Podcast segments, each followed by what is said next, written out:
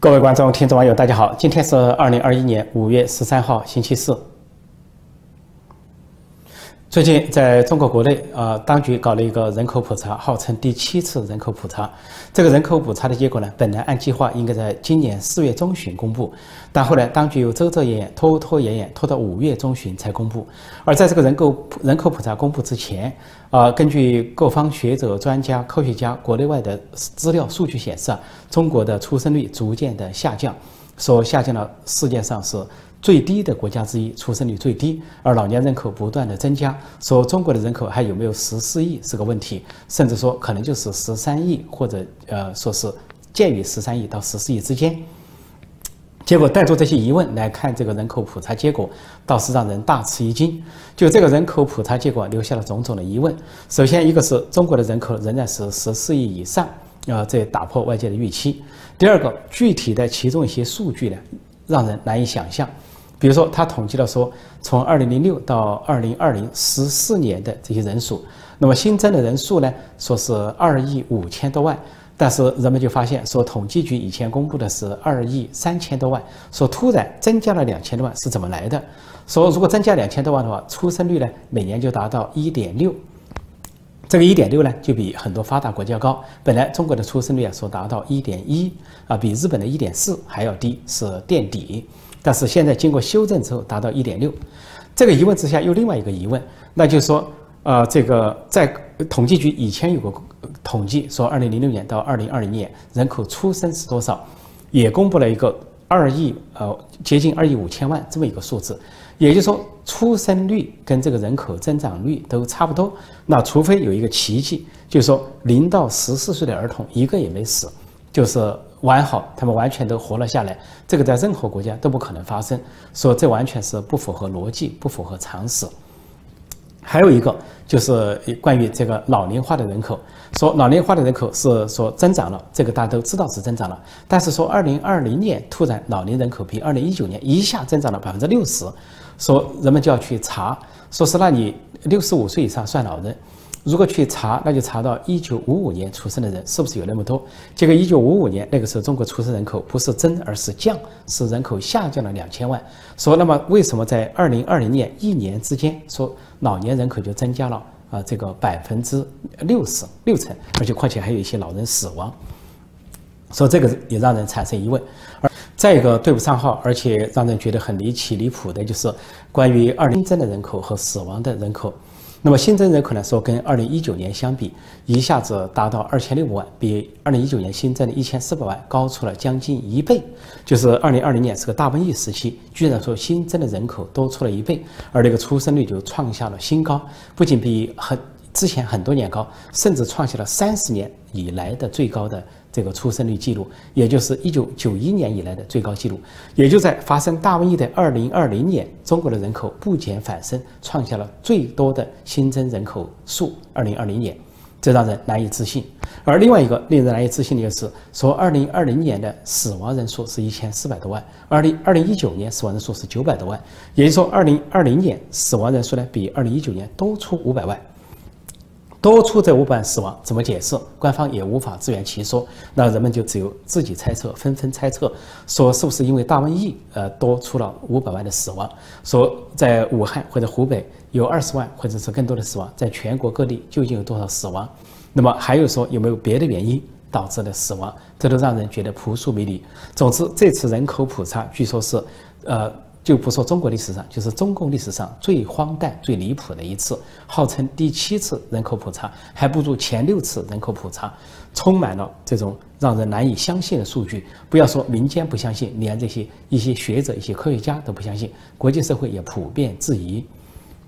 那么有人就觉得很奇怪，说中国当局。有什么必要拿人口来做文章？有必要拿人口来撒谎吗？人口是怎样就怎样，出生率、死亡率、增加人口、减少人口，干嘛拿人口都要来撒谎呢？其实这里面大有学问，这涉及到习近平二十大能否。这个连任能否长期执政？他要制造政绩，因为中国是一个制造业大国。在过去四十多年改革开放，之所以说经济崛起，成为第二大经济体，最重要的就是人口优势，人口众多。那么这个人口众多，就是中国是一个劳动密集型的。这些行业容易发展，就成了制造大国。说全世界啊消费的东西上面都往往写着中国制造。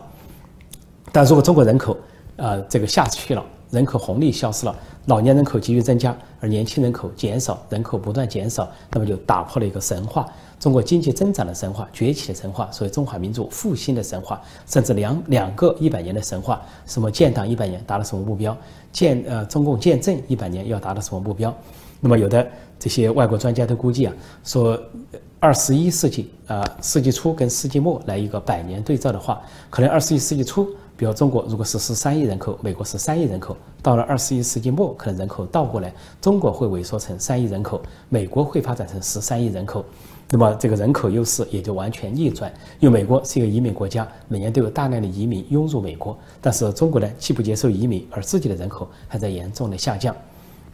说这个呢，给中国的发展带来隐忧，而习近平政权呢，并没有解决这个问题。另外一个啊，习当局所担心的就是人们指向中国的政策就是计划生育政策、一一胎一胎化政策，因为这是一胎化政策造成的恶果。尽管现在说放开二胎，还没说更放开，但是你放开的时候，中国的年轻人也不愿生孩子，说经济负担重，啊，还有种种的一些限制，所以生一个甚至不生的人越来越多。所以，即便你全面放开，说放开生孩子。都大家都不生，这个原因就是说，长达几十年的这个计划生育政策、一胎化政策，给这中国人民养成了一个惯性，就人口越少越好，大家都没有生的习惯了。说这个人治的社会就这么可怕，一刀切，用一个一胎化，用一个所谓计划生育，就把这个中国切成了这么的病态、这么病态的一个社会。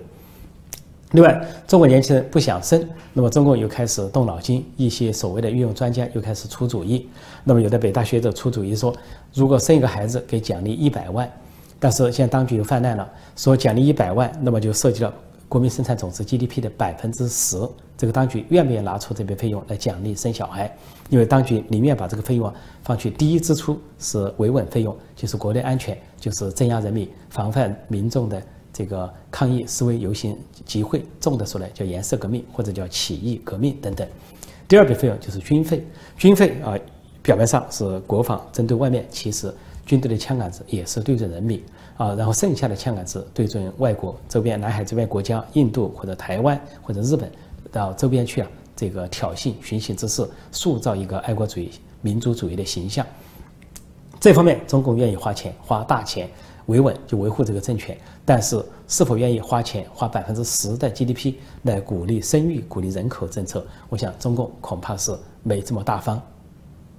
再一个，中共这一次啊，在这个人口普查上造假，恐怕还有一个原因，就是现在习近平当局正在散布一个说法，叫“东升西降论”，好像是呃中国在发展，美国和西方在衰落，他要找一些根据。但是如果公布出这个人口出现这么大的问题，呃。这个人口的这个生育率急剧下降，新增人口急剧下降，老年人急剧的增加，那么说是已经低于了日本、韩国和其他国家，已经在国际上倒数。说日本还有一点四，而中国的人口生育率啊只有一点一，而美国呢是二点一。说二点一是一个正常的社会、健康社会，劳动力充足，而且人口呢是平稳的向前发展，又不至于带来多余的。啊，负担。那么也就是说，在民主制度下，在民主的美国是一个健康的社会，人口出生率它也是健康的。但是在专制的中国、共产中国、一党专政的中国，号称自己有制度优势、制度自信，但是就连人口都出现了病态的畸形的不健康的局面，所以在这国际上也说不过去。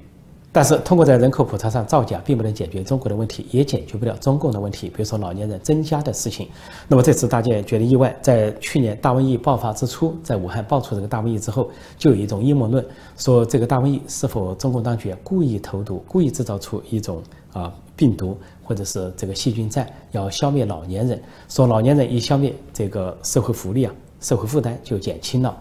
呃，那么中共就更可以集中精力啊，集中费用去搞国防。或者是去搞维稳来维护中共政权，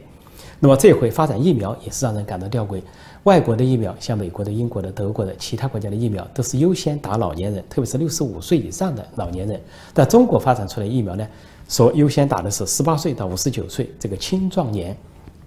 这是主要劳动力，保主要劳动力。而这个疫苗后来经过联合国、经过卫生组织的鉴定，发现对五十九岁以上的老人无效。也这样一来，呃，中国网民所说的那个阴谋论似乎再一次成立。也就是说，中国当局即便发展疫苗，也考虑要放弃老年人，牺牲老年人，发展疫苗保的是中间的这个生力军，是劳动力阶层。至于十八岁以下，当然感染率可能性比较小，死亡率也比较低，当然不在乎。关键是六十五岁以下。以前既不既受到大瘟疫的袭击啊，首当其冲，死亡的比例最高。现在呢，疫苗下来了也不受到保护啊，他们也不在保护之列，甚至说对他们根本就具不具保护效应。说世界卫生组织鉴定出来说，中国这个疫苗要注意，对五十九岁以上人没有保护效力。但是不幸的是，一些外国受到中国的所谓疫苗外交、疫苗援助之后，居然领导人带头打，像巴基斯坦总总统、总理都带头打，结果双双又再中招，中了武汉病毒、武汉肺炎。原因就是他们都是六十多岁的人。同样道理，在香港，现在的特首林郑月娥、前特首董建华也带头打国产疫苗。结果打完之后，八十三岁的董建华到人民大会堂开会，啊，当场就摔了一跤，天旋地转，被人扶起，非常狼狈。那么当时都说是中国疫苗惹的祸，因为不要说是惹没惹祸，首先他们打国产疫苗对他们无效，因为林郑月娥六十多岁，而董建华八十多岁，打国产疫苗有什么用呢？这就是大家没有见到中国领导人打的原因。七常委、国家副主席或政治局员没有一个人出来拎起胳膊打中国疫苗，因为他们都是六七十岁的老人，他们知道这个疫苗对他们没有用，不仅没用，而且可能有害，所以他们预知这个情况。而他们究竟打了什么疫苗，讳莫如深。很多人估计他们打的是美国疫苗，因为呃，中共一开始就进口了说一亿剂的美国辉瑞疫苗，那么用到什么地方不得而知。极可能就首先用于党和国家领导人，层层下来，啊，官越大越早打，那官越小越少打，因为这个一党专政的制度，一党专政的国家，一党专政的社会，实实行的是特权制度、特工制度、特殊服务制度。官越大，特权越大，得到的特工就越多；官越小，特权越小，得到的特工就越少。而至于民众，没有特权就没有特工，这就是中国社会。号称人民共和国，其实既没有人民，也没有共和，因为这是一个最不平等的国家。好，今天我就暂时讲到这里，谢谢大家收看收听，再见。